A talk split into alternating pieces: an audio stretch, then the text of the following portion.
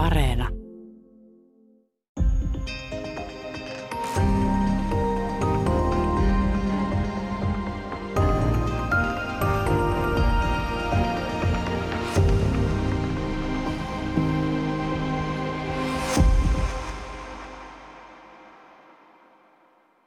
Hyvää päivää. Täällä on tänään vieraana toimittaja ja tietokirjailija Jukka Rislakki. Me puhutaan Suomen ja Neuvostoliiton vakoilusodan hahmoista otsikolla Saatan kuolla jo rajalla.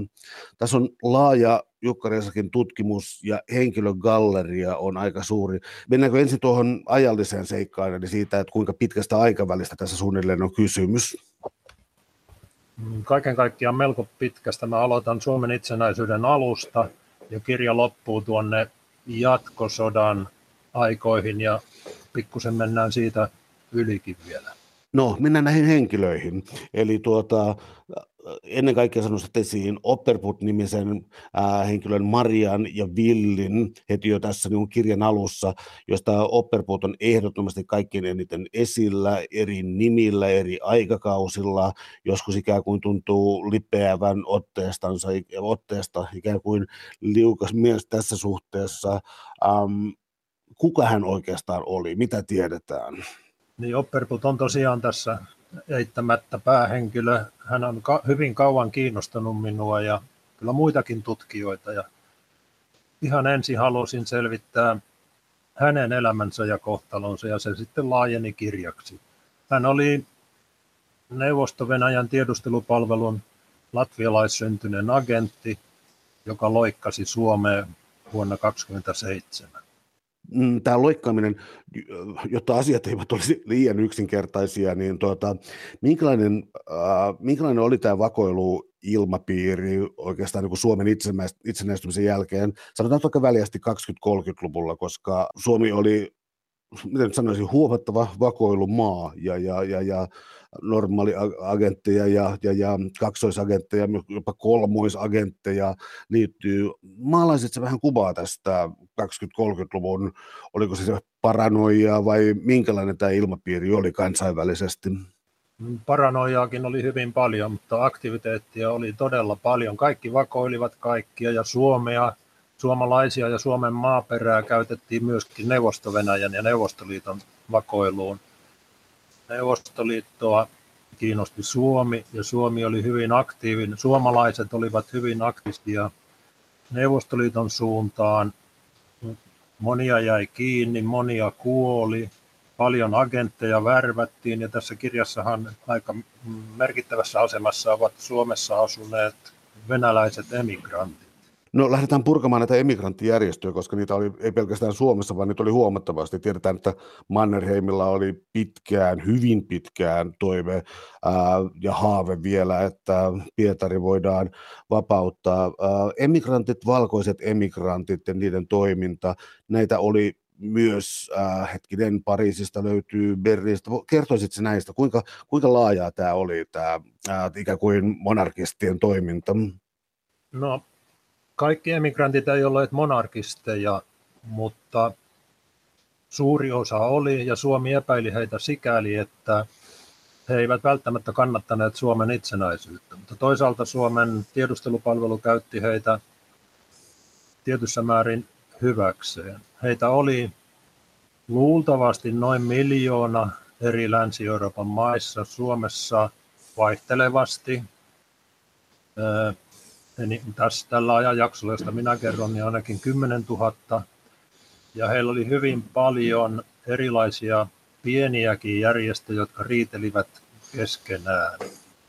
Ja monilla oli haave palata, tietysti muuttaa Venäjän systeemi ja palata kotiin, sillä he eivät todellakaan viihtyneet Suomessa, eikä heitä kohtaan oltu aina kovin ystävällisiä.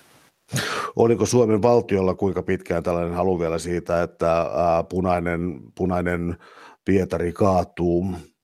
Ei ehkä voi sanoa Suomen valtiolla, siitähän oltiin hyvin erimielisiä Suomessa, mutta kyllä esimerkiksi tietyt sotilastiedustelun hahmot ja heidän suhteensa emigranteihin ja ulkomaisiin tiedustelupalveluihin, niin kaikki se tähtäsi tietysti Neuvostoliiton systeemin muuttamiseen. Missä kaikkialla näitä emigranttitahoja toimii? Ää, ainakin Lontoa tällaisena kansainvälisenä tekijänä tässä tuntuu olevan valtavan suuressa roolissa. Ää, ensin paljolti Riassa, Latviassa ja Berliinissä ja sitten aika pian 20-luvulla ää, emigranttien Mekka ja Babylon, kuten on sanottu, oli Pariisi ja sinne pidettiin Suomestakin tiiviitä yhteyksiä ja sieltä kävi nämä aktivistit, emigranttiaktivistit järjestelemässä asioita Suomessa. Minkälainen oli rajavalvonta? Tässä kirjassa on valokuvakin, joka hieman yllätti mua siis siitä, että raja, rajajoki ei, ei vaikuttanut kamalan hyvin vartioidulta. Oliko tässä siis oliko tässä niin laajaa liikehdintää Suomen ja Neuvosto-Venäjän ää, välillä? Rajavalvonta oli aika heppoista alussa ja monet tahot oppivat ylittämään sen turvallisesti erilaisten oppaiden ja agenttien ja värvättyjen rajavartijoiden avulla. Siitä kulki, Suomen rajan yli kulki paitsi näitä emigrantteja, myös Suomen omia vakoilijoita, agentteja, myös salakuljettajia ja näitä suomalaisia kommunisteja, joiden, jotka livahtelivat edes takaisin rajan yli. Oliko tässä kauhean monta eri tekkiä? Mä mietin vaan siis sitä, että tuossa näinä vuosina, niin siis siellähän oli myös aika paljon, nyt, nyt mä puhun siis Pietarista lähinnä, oli terroritekoja suunniteltiin ja, ja, ja äh, olisi tämä täysin järjestäytynyt vai oliko nämä irrallisia ryhmiä ja vielä jatkoksi siihen, että kuinka laajaa tällainen terrori oli? Terrorisuunnitelmia oli hyvin paljon ja yrityksiäkin, mutta aikaa pieneksi se jäi. Lähinnä sitä oli Moskovassa ja Pietarissa ja sitten tuolla Kauka, Kaukasuksen tienoilla ja Armeniassa ja niin poispäin.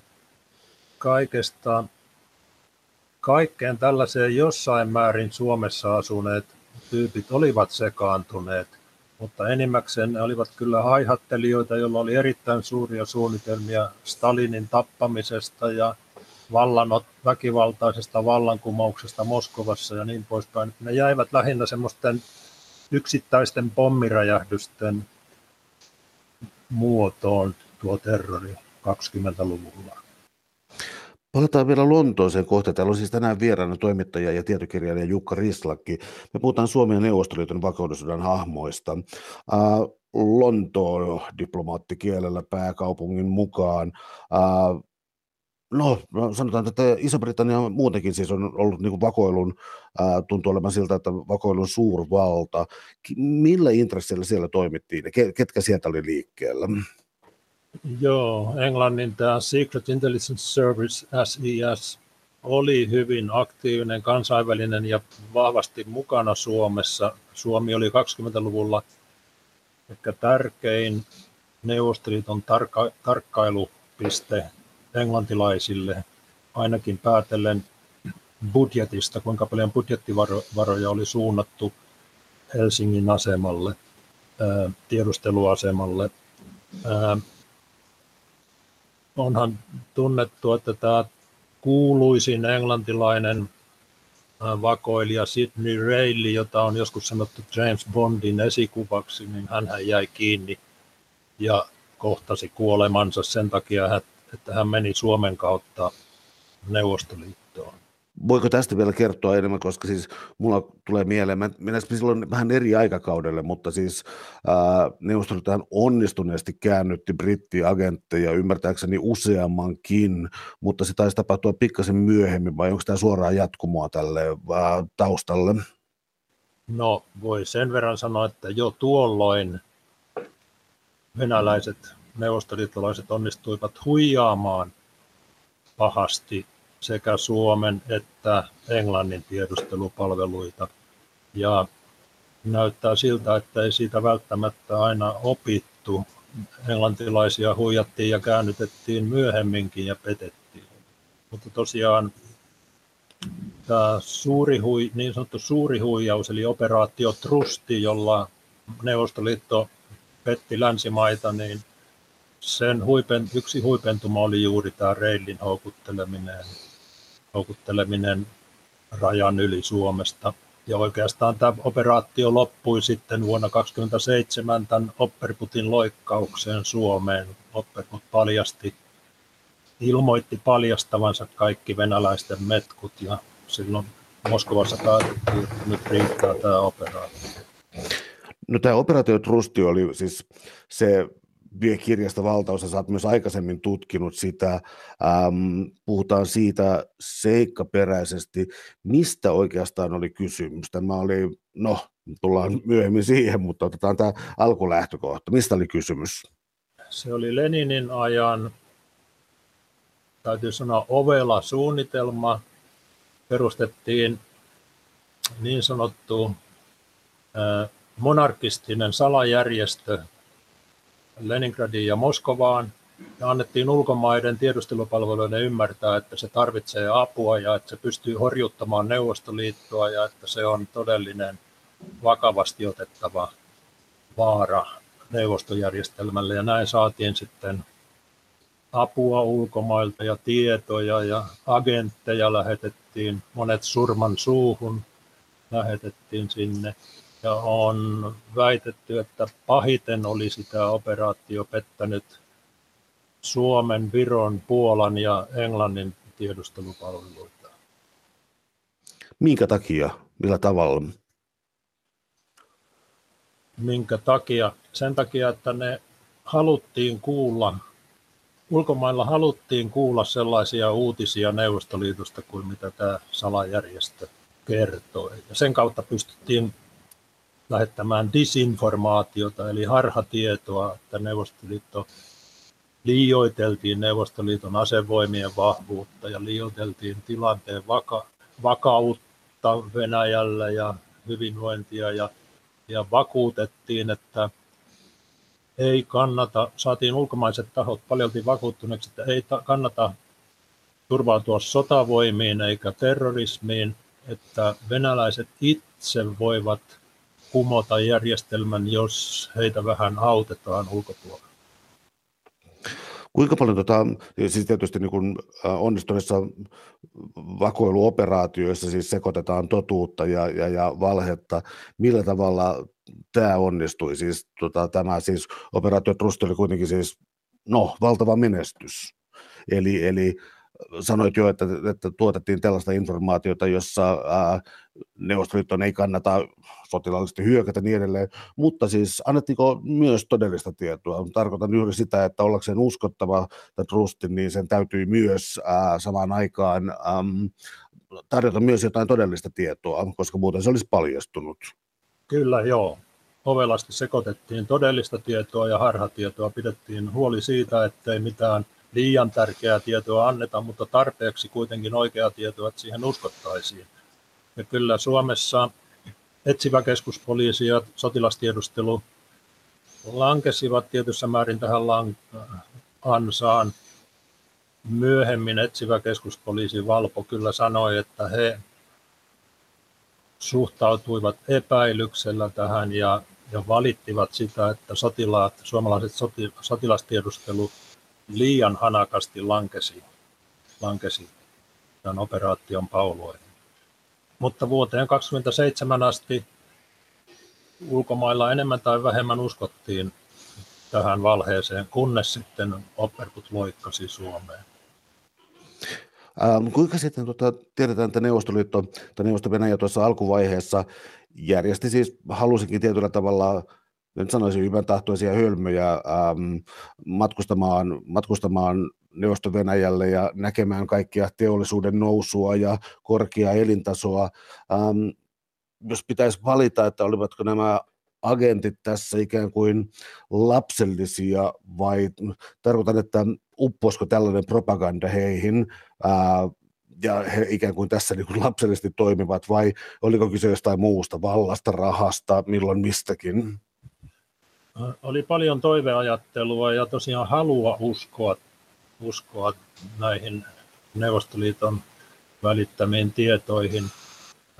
Neuvostoliitto houkutteli maahan nimenomaan kävijöitä myös näistä salajärjestöistä, emigrantijärjestöistä katsomaan, minkälaista siellä oli. Ja heille järjestettiin sitten lavastuksia ja heidät päästettiin joissakin tapauksissa palaamaan länteen ja kertomaan, että miten asiat ovat.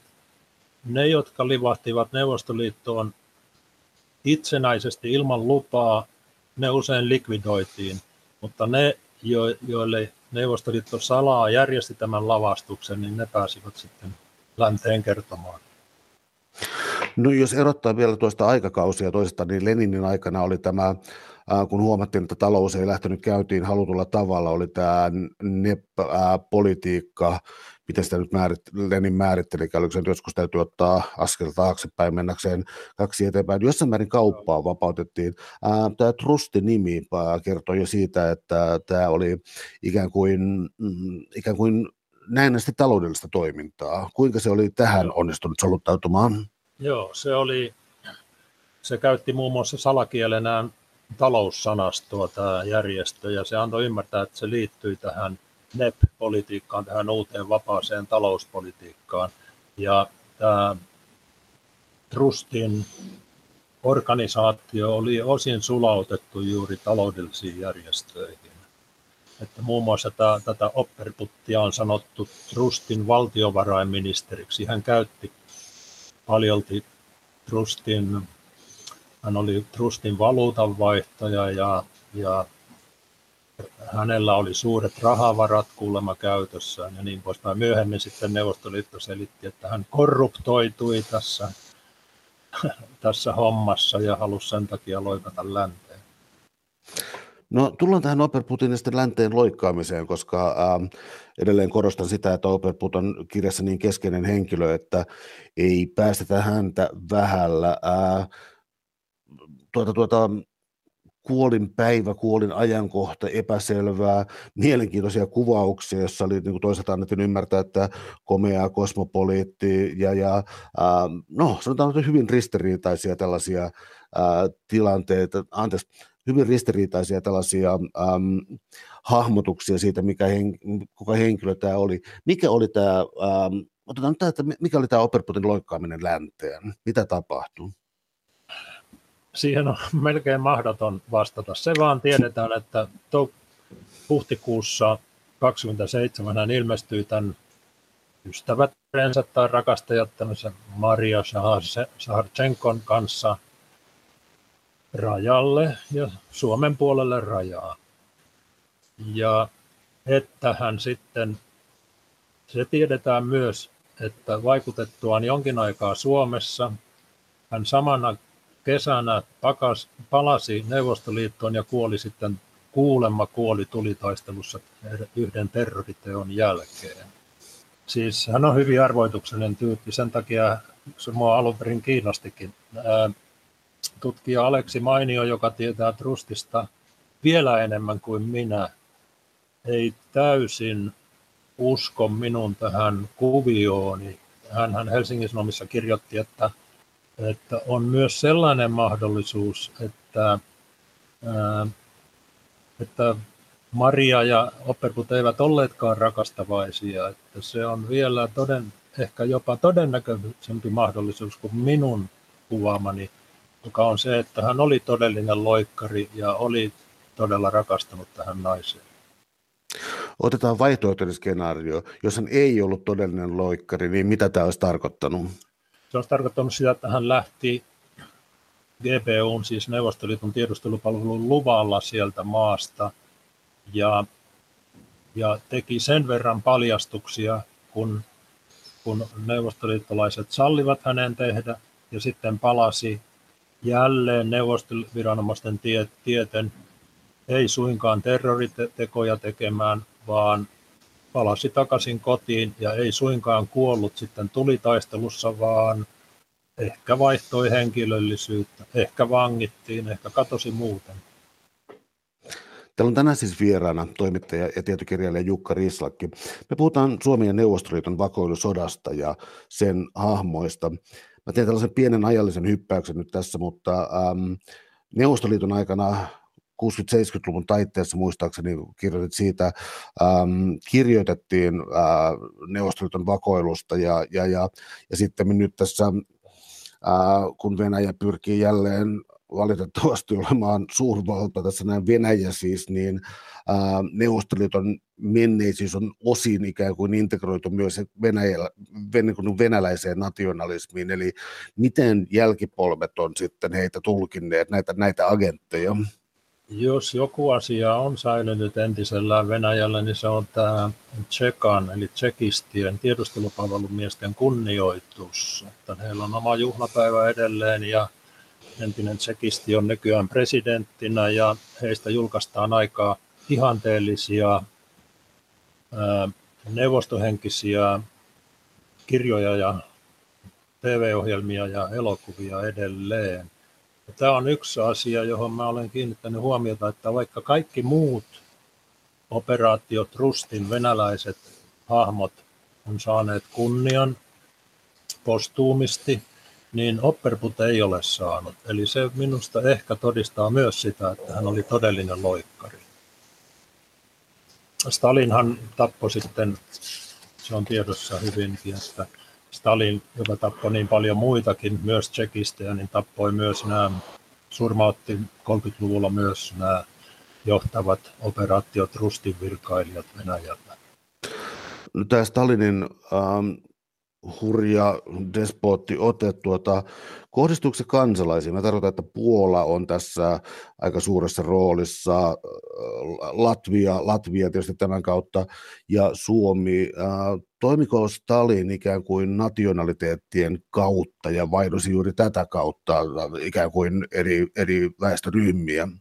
Hän, se tiedetään, että hän vihasi puolalaisia ja että suomalaisia kuoli hyvin paljon näissä vainoissa. Minun laskujeni mukaan suhteellisesti erittäin paljon, kun verrataan kuinka paljon suomalaisia vangittiin ja paljonko heistä surmattiin, niin, niin suomalaisvaino oli erittäin verinen. Mutta pitää tietysti muistaa, että kaikkein eniten tapettiin Stalinin vainossa venäläisiä.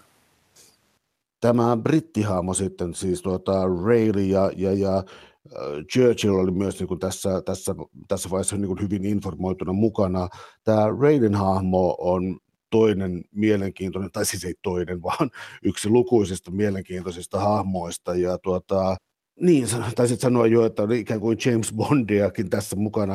Ähm, eikä me sekoita asiaa, mutta tuo kirjassa on ollut yksi valokuva. Oliko se ainut valokuva, mitä hänestä on? Vai se taisi, se taisi olla kyllä Opperputista? Opperputista on tiettävästi vain yksi valokuva, jos se esittää todella häntä. Reillistä on aika paljonkin. Minulla on kuva siitä kuolinilmoituksesta, kun hänen vaimonsa sai Englannissa ujutettua lehtiin kuolinilmoituksen, että hän on kuollut rajalla, vaikka ei ollutkaan vielä ää, ei ollutkaan vielä silloin kuollut, kun vaimo uskoi. Kun sä nostat siis esiin näistä Opperputin ehdottomasti ja Marian vaimonsa ja Villin, tuota, kuka on tämä Villi sitten kolmantena tällaisena keskeisenä figuurina? Villi on kirjan jälkiosan yksi päähahmoista ja jotkut on sitä mieltä, että ei se välttämättä nyt kuuluisi tähän kirjaan, mutta kuitenkin liitin sen mukaan. Se oli niin jännä juttu.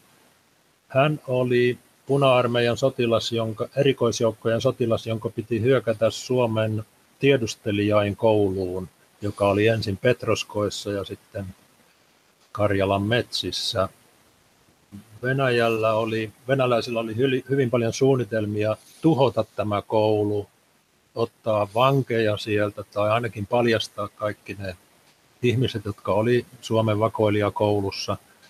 Ja tämä Villi oli vain yksi monista sitten, joka valmennettiin tähän tehtävään, mutta hänkään ei onnistunut.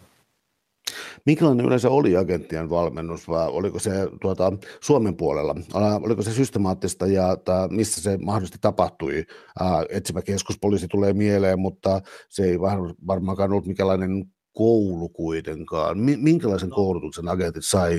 Joo, etsivällä keskuspoliisilla oli omat agenttinsa ja Suomen sotilastiedustelulla jo ennen sotaa – mutta tämä tiedustelijain koulu, siitähän on Mikko Porvali muun muassa julkaissut muutamia kirjoja. Se, siinä oli mukana jatkosodan noita sotavankeja ja yliloikkareita, joita, joita koulutettiin, koulutettiin menemään takaisin, yleensä hyppäämään laskuvarjoilla takaisin radistin kanssa linjojen taa venäläisten puolelle. Hyvin paljon heitä meni sinne, mutta äärimmäisen harva onnistui tehtävissään. Tämä oli tuossa aikakaudella vähän myöhemmin, mutta mikäli mä ymmärsin oikein, niin tuossa vähän varhemmin historiassa Suomen vastavakoilua pidettiin aivan erinomaisena Venäjän puolella, koska siis agentit katosivat ja, ja, ja desantit katosivat sieltä ja tuota, ymmärtääkseni siis Suomi oli tässä vastavakoilussa ihan kärkimaita. Kyllä sodan aikana, että Neuvostoliitto käytti paljon elävää voimaa, lähetti järjettömän paljon huonosti valmennettuja agentteja ja vakoilijoita ja kyllä selvästi useimmat heistä kuolivat, vangittiin tai tekivät itsemurhan tai lähtivät veksi eivätkä suorittaneet tehtäväänsä. Että suomalaiset kiinnittivät huomiota siihen, että ei joku sanoi, joku tiedusteluupseeri, että ei koskaan mikään maa ole ollut niin huonosti informoitu naapurimaasta kuin Neuvostoliitto oli Suomesta. No tullaan tähän Maria äh, Zaharchenkoon, anteeksi mun Venäjän täydellinen osaamattomuus ääntää sitä, mutta siis Trustin Orleanin neitsyt, mä katson muistiinpanoista, eli tuota, miten häntä on luonnehdittu, hyvin epätavallinen henkilö, fanaattinen, suorastaan kuumeinen vastavallankumouksellinen terrorismin kannattaja, naarastiikeri, erään emigrantin mukaan pyhä nainen, suuri patriootti, sellaisena hänet tuntee koko länsimaailmaa. Äh, vielä, että hänellä oli äh, säihkyvät harmaat tai siniset äh, väriään vaihtavat silmät, eli kunnon kuvaus aika myyttisestä hahmosta. Mitä hänestä tarkemmin tiedetään? No, joku naislukija minulle jo huomautti, että onko tämä minun kuvaukseni jotenkin sukupuolittunut. On se. Näin häntä silloin kuvattiin. Hän oli aivan legendaarinen maine. Hän oli rohkea nainen. Hän oli ratsuvain sotilas saarin erikoisluvalla. Hyvin aseistautunut ja moniin taisteluihin osallistunut Venäjän ratsuväen sotilas, saarin Venäjän. Ja hän sitten, hänet lähetti hänen sukulaisensa ää, ää, Pariisista ensin Suomeen ja sitten Venäjälle tutustumaan tähän operaatiotrustiin. Ja sillä lailla hän tapasi Opperputin ja sillä lailla he ilmeisesti sitten rakastuivat.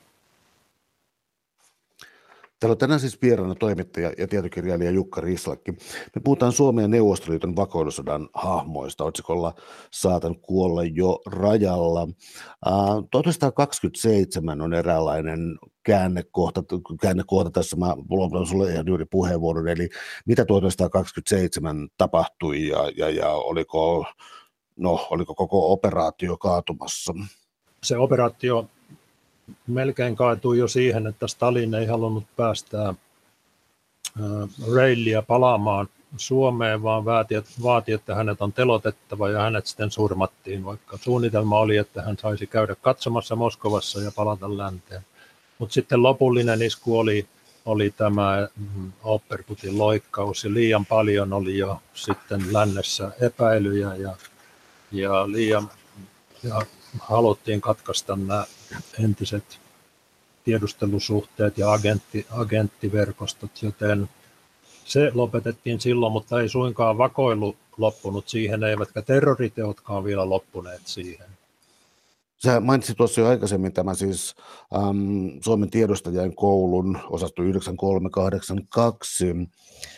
Ää, ja tuota, tuo, tuo, tuo, toi koulu tunnettiin myös nimellä Osasto Raski, josta on myös aiemmin ollut vähän puhetta tässä radiosarjassa. Ähm, Reino Raski oli, oli sen johtajana. Tein vielä sen lisäyksen, että nyt puhutaan tässä jo oikeastaan 40, tavallaan jatkosodasta jo. Eli mikä tämä merkitys oli? Kyllä se suoraan sanoen aika vähäinen se merkitys oli. Ähm, ainakin vähän tietoa, ainakin hyvin harva Suomen tämä agentti palasi ainakaan rehellisin aikein takaisin Venäjältä, jotkut ehkä lähetettyinä kyllä, ja varsin vähän saatiin tietoa, tietoa rajan takaa, mutta se ei taas merkitse sitä, että Suomen sotilastiedustelussa olisi ollut huono organisaatio, että monet muut osat Suomen tiedustelusta toimivat hyvin mallikelpoisesti. Kuten todettiin, niin muun muassa tämä vastavakoilu. Mutta kyllä enemmän tietoa itärajan takaa saatiin silloin 50-luvun alussa, kun nämä kuuluisat kaukopartiomiehet tekivät Naton laskuun näitä vakoiluretkiä Venäjälle. Voitko niistä vähän jatkaa? Tämä menee vähän kirjan ulkopuolelle, mutta ähm, siis Naton nimiin jo 50-luvun puolella, kuinka laajoja nämä operaatiot oli? Ei ne hirveän laajoja ollut, mutta aika moni, aika moni entinen kaukopartiomies kuitenkin värväytyi Norjan ja Naton vakoiluun mukaan ja teki, voi sanoa, onnistuneitakin retkiä sinne. Joitakin kuoli, jotkut ampuivat ihmisiä Venäjän puolella, mutta vaikuttaa siltä, että länsivallat oli tyytyväisiä siihen tietoon niin kauan kuin sitä tarvittiin sitten satelliittien ja U2-koneiden aikana, niin ei oikeastaan tarvittu pintavakoilua enää niin paljon, vaan katsottiin ilmasta ja avaruudesta, mitä Neuvostoliitossa tapahtui.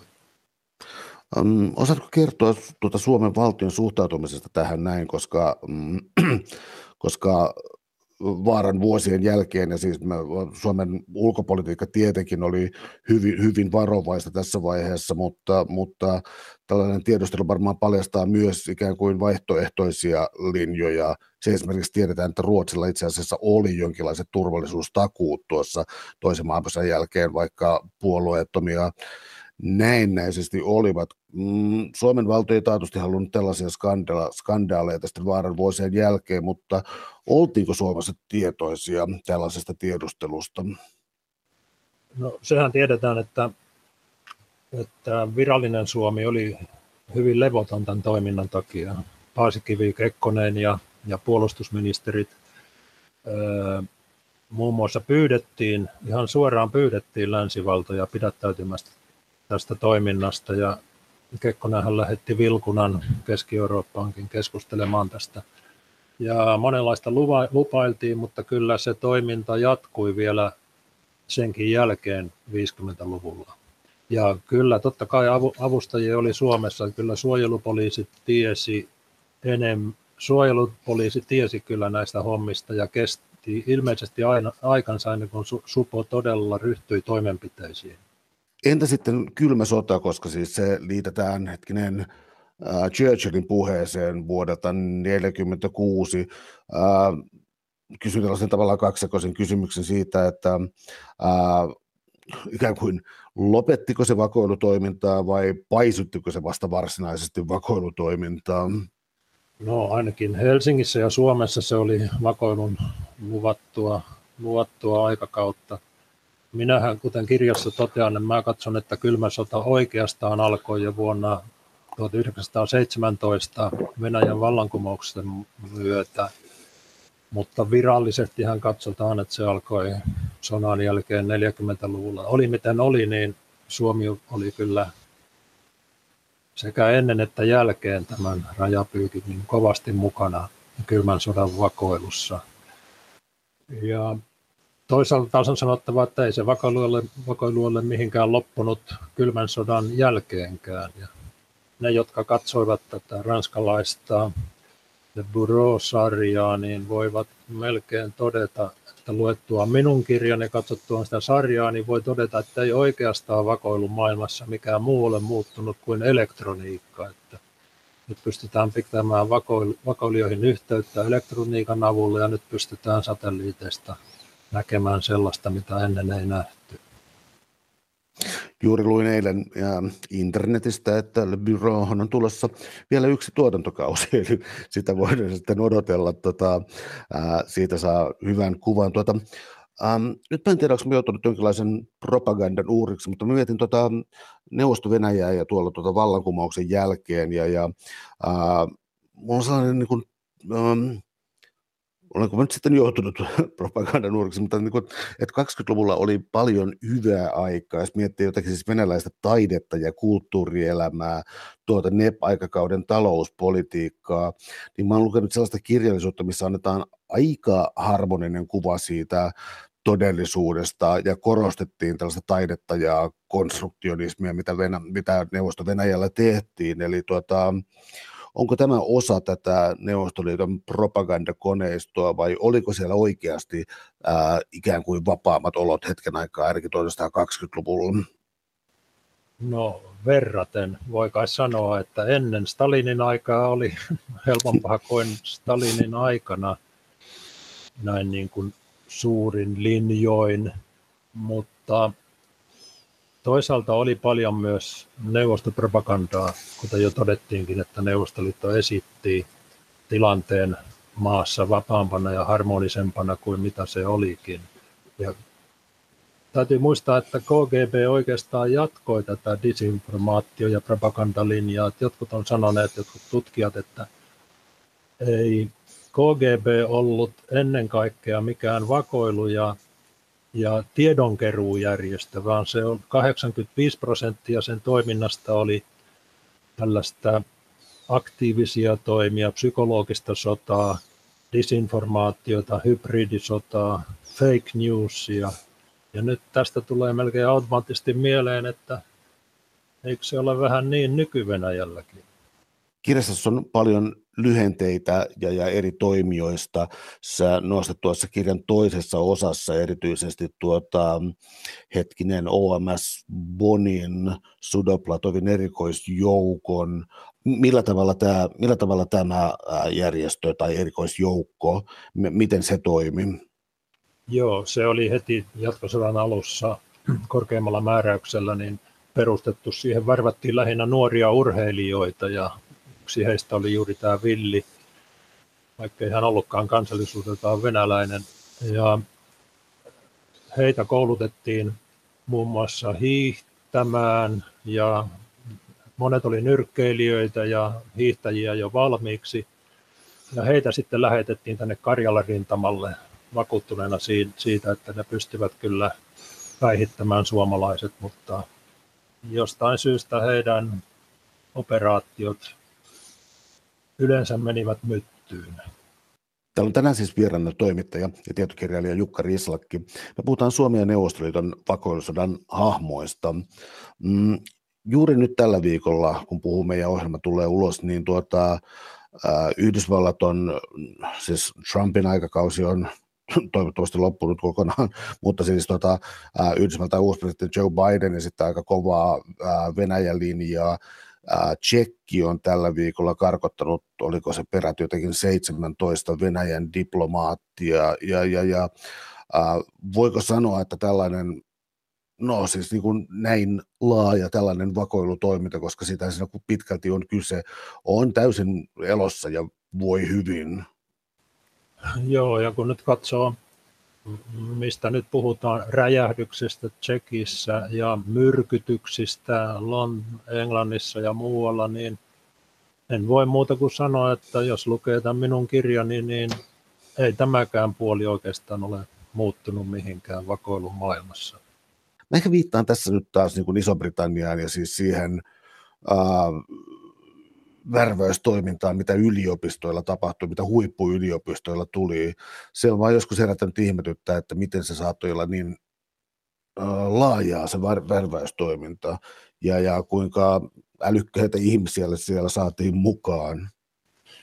Joo, ensinnäkin hyvin onnistuneita soluttautujia oli näiden emigranttijärjestöjen piirissä. Neuvostoliitto lähetti monia yrittämään soluttautumaan ja monet pääsivät hyvinkin korkeisiin asemiin emigranttijärjestöissä ja auttoivat sieppaamaan tai murhaamaan näitä johtajia. Sitten toinen asia on se, että tosiaan Englannista 30-luvulla värvättiin hienosta yliopistostakin, kuten tiedetään, agenttirengas.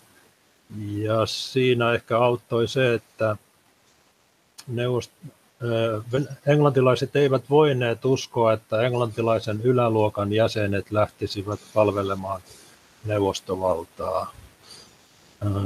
täytyy vaan lukea vaikka John Le Carren romaaneja, niin ymmärtää, mikä, mikä kuilu on yläluokan ja muiden välillä ja kuinka skeptisesti ja ironisesti Le Carre suhtautuu tähän tiedustelubyrokratiaan ja, ja englantilaiseen eliittiin.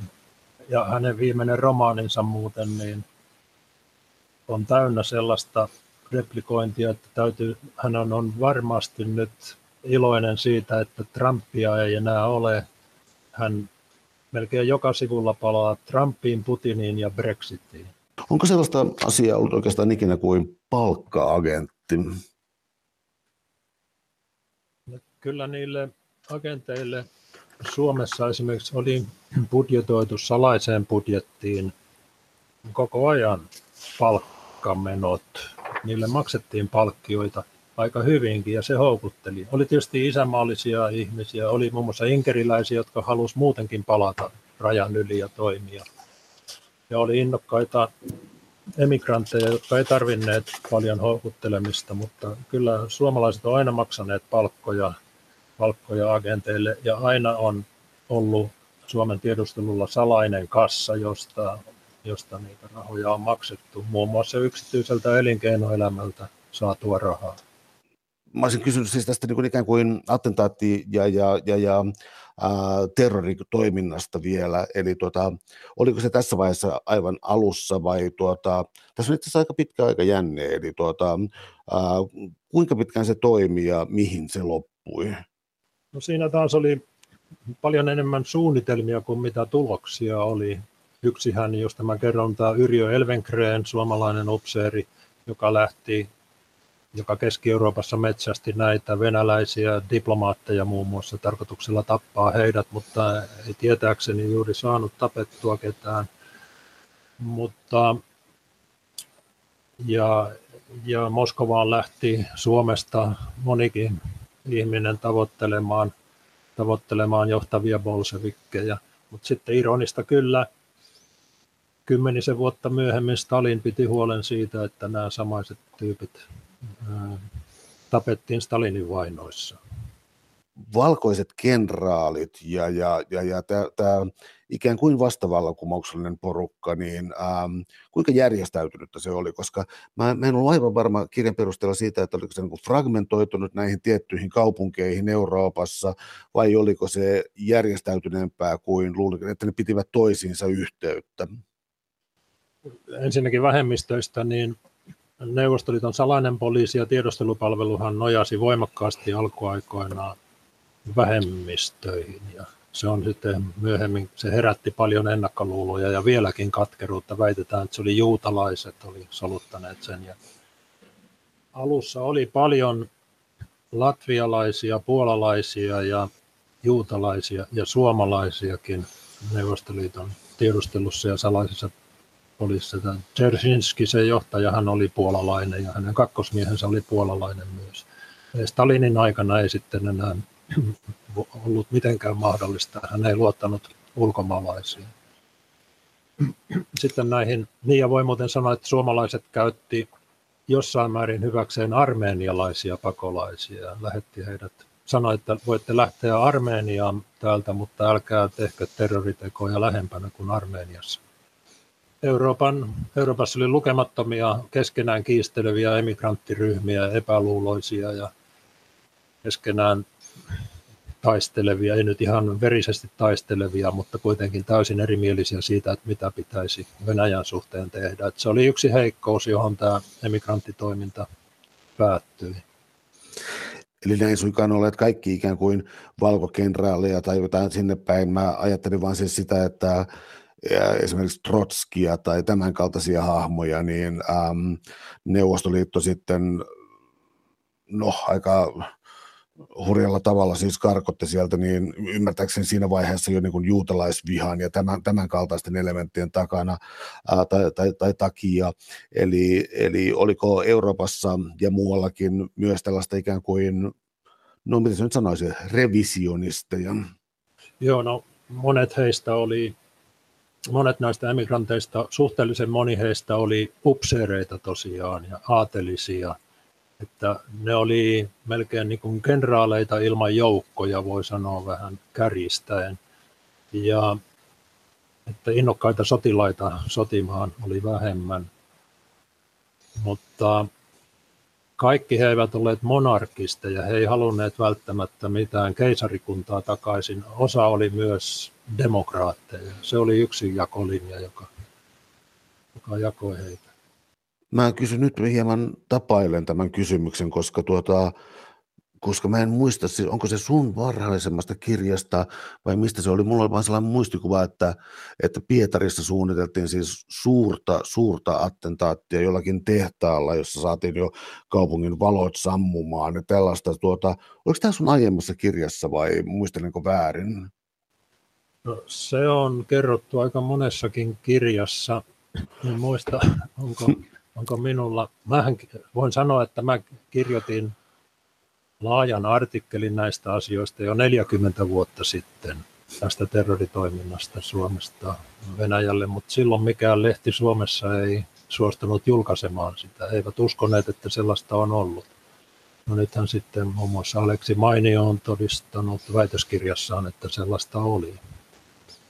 Mutta varmaan viittaat nyt siihen varhaiseen, melko varhaiseen terroritekoon, että Suomesta Kyllä. inkeriläisiä aktivisteja ryhmä nimenomaan piti sammuttaa, iskeä vesi- ja sähkölaitokseen. Ja ne joitakin pommeja saivatkin räjähtämään ja tulipaloja sytyttämään. Että se oli oikeastaan kaikkein näyttävin terroriteko, ymmärtääkseni, mitä Suomen puolelta sinne järjestettiin ähm, nyt on vähän hankala termi paluumuutto Suomeen, mutta mä tarkoitan sitä, että 20-30-luvun mittaan, ähm, kun ei oikeastaan tiedetty vielä Neuvostoliiton oloista kovinkaan paljon, niin äh, sinne lähtettiin myös töihin, ja siis ei todellakaan pelkästään Suomesta, vaan jossain määrin vaikka esimerkiksi Yhdysvalloista, ja, ja, ja tota, äh, sinne lähdettiin töihin rakentamaan uutta, uutta, tota, uutta valtakuntaa ja uudenlaista maailmaa, täällä pettyneet, niin oliko yleinen kohtelu joutua terrorin kohteeksi vai saatiinko tässä jotakin, mm, jotakin vastavallankumouksellista mobilisaatiota aikaan? Niin, sinne meni, jos tarkoitat niitä loikkareita, pula-ajan loikkareita, niin sinne meni ehkä noin 15 000 ihmistä Suomesta ja tuhansia Amerikan suomalaisia lisäksi osin propagandan houkuttelemana ja osin tosiaan tämän, että oli poliittisesti vaikea tilanne Suomessa ja, ja lama, pula, kova pula. Ja kyllä erittäin voimakkaasti Stalinin viikate sitten niitti myös heitä, varsinkin niitä, jotka ö, halusi palata Suomeen ja otti esimerkiksi yhteyttä Suomen lähetystöön Moskovassa, niin heidän kohtalonsa oli hyvin karu. Ja nyt näkee paljon internetissä, niin sanotussa somessa näkee paljon sellaistakin mielipidettä, että ihan oikein, että ihan oikein, että ne Stalin tappoi, sillä nehän oli kommunisteja ja meni rakentamaan Neuvostoliittoa, mutta se on minusta aika raaka näkemys, koska kun katsotaan mitä tapahtui heidän vaimoilleen ja lapsilleen, olivatko he ensinnäkin syyllisiä ja sitten, että jos he menivät sinne tosiaan työpaikan houkuttelemana eikä muuten, niin aika kohtuuton rangaistus heille. No, miten sellainen asia vielä, että ähm, yksi sun kirjan olennaista perspektiiveistä on Latvia, ja, ja, ja tuota, Um, niin, kysymyksen oikeastaan, että miksi juuri Latvia? Mikä sen merkitys oli tässä näinä aikoina, näissä tilanteissa? No, Latvia oli yksi merkittävä emigranttikeskus ja latvialaisia, latvialaisia oli paljon tässä Neuvostoliiton salaisessa poliisissa myös alkuaikoina. Ja kuten sanottua, niin tämä Opperputkin oli latvialainen, vaikka ei mitenkään Latvian puolesta missään vaiheessa toiminutkaan oli sitten mikä tahansa se hänen puoli, niin hän oli irrallaan kuitenkin Latviasta, oli vaan sattunut syntymään Latviassa. Mä vielä olisin kysynyt siis sellaista, että kun tämä operaatio Trusti tietysti on siis tämä valtava operaatio, mutta mä olisin kysynyt vielä muista tällaisista soluttautumisista ja muista. Onko muita, no ehkä ei koko luokassa, ehkä ei ole tuollaista, mutta, mutta oliko muita tällaisia Neuvostoliiton onnistumisia, joilla oli myöhemminkin merkitystä? No, kirjan loppupuolella mä kerron yhdestä tapauksesta, johon mä vedän suorat linjat operaatio Trustista. Totean, että ne englantilaiset eivät näyttäneet oppineen virhe, oppivan virheistään, vaan Baltiassa toisen maailmansodan jälkeen Virossa, Latviassa ja Liettuassa Englanti ja Ruotsi lähettivät ja myös USA lähettivät agentteja ja rahaa ja aseita sekä meritse että ilmateitse Baltiaan. Ja tämä verkostohan oli täysin kompromettoitu, se oli KGBn hallussa ja nämä ihmiset lähetettiin surman suuhun, myös joitakin suomalaisia. Taas tahdottiin uskoa propagandaan, sillä kertaa radiopropagandaan, joka oli KGBn hallussa. Haluttiin uskoa, että Baltiassa on voimakas maanalainen liike, jota pitää tukea, joka auttaa kaatamaan ehkä neuvostojärjestelmän. Miten näissä tota, äh, vakoilutoiminnassa olleita upseereita ja muita, siis Putinhan tietysti on meille kaikkein kuuluisin, mutta onko muutenkin nyky-Venäjän johdossa siis tällaista jatkumoa oikeastaan Neuvostoliiton äh, vakoilujärjestöjen ikään kuin toimintaa, mutta nyt uudessa muodossa Venäjällä? En tunne niin tarkoin Venäjän nykyjohtoa, mutta kuten sanottua, niin ainakin tämä Tsekan legenda elää hyvin ja Tsekistä ja kunnioitetaan ja heidän näillä luentovakojen luentokursseilla nykyään Venäjällä tietääkseni käydään läpi tämä operaatio Trusti ja kehotetaan opiskelijoita oppimaan, oppimaan käytännön kenttätyössä tästä operaatiosta. Mä vielä uteliaisuuttani kysyn, että mikä on sun seuraava kirjahankkeesi, koska Trustista on menty, tultu tähän näin ja, ja, ja, ja tämä on laaja ja mielenkiintoinen aihe. Saanko me uudella seuraavaa kirjahanketta? No en totta puhuen ole kellekään kertonut paitsi vaimolle, mutta kirjoitan yllätys yllätys vakoilusta, mutta semmoista hieman oppikirjamaista tai tietosanakirjamaista tietokirjaa. Hmm. Sitä odotellessa. Tuota, suuret kiitokset keskustelusta Jukka Riislakki. Oli ilo. Kiitos, samoin.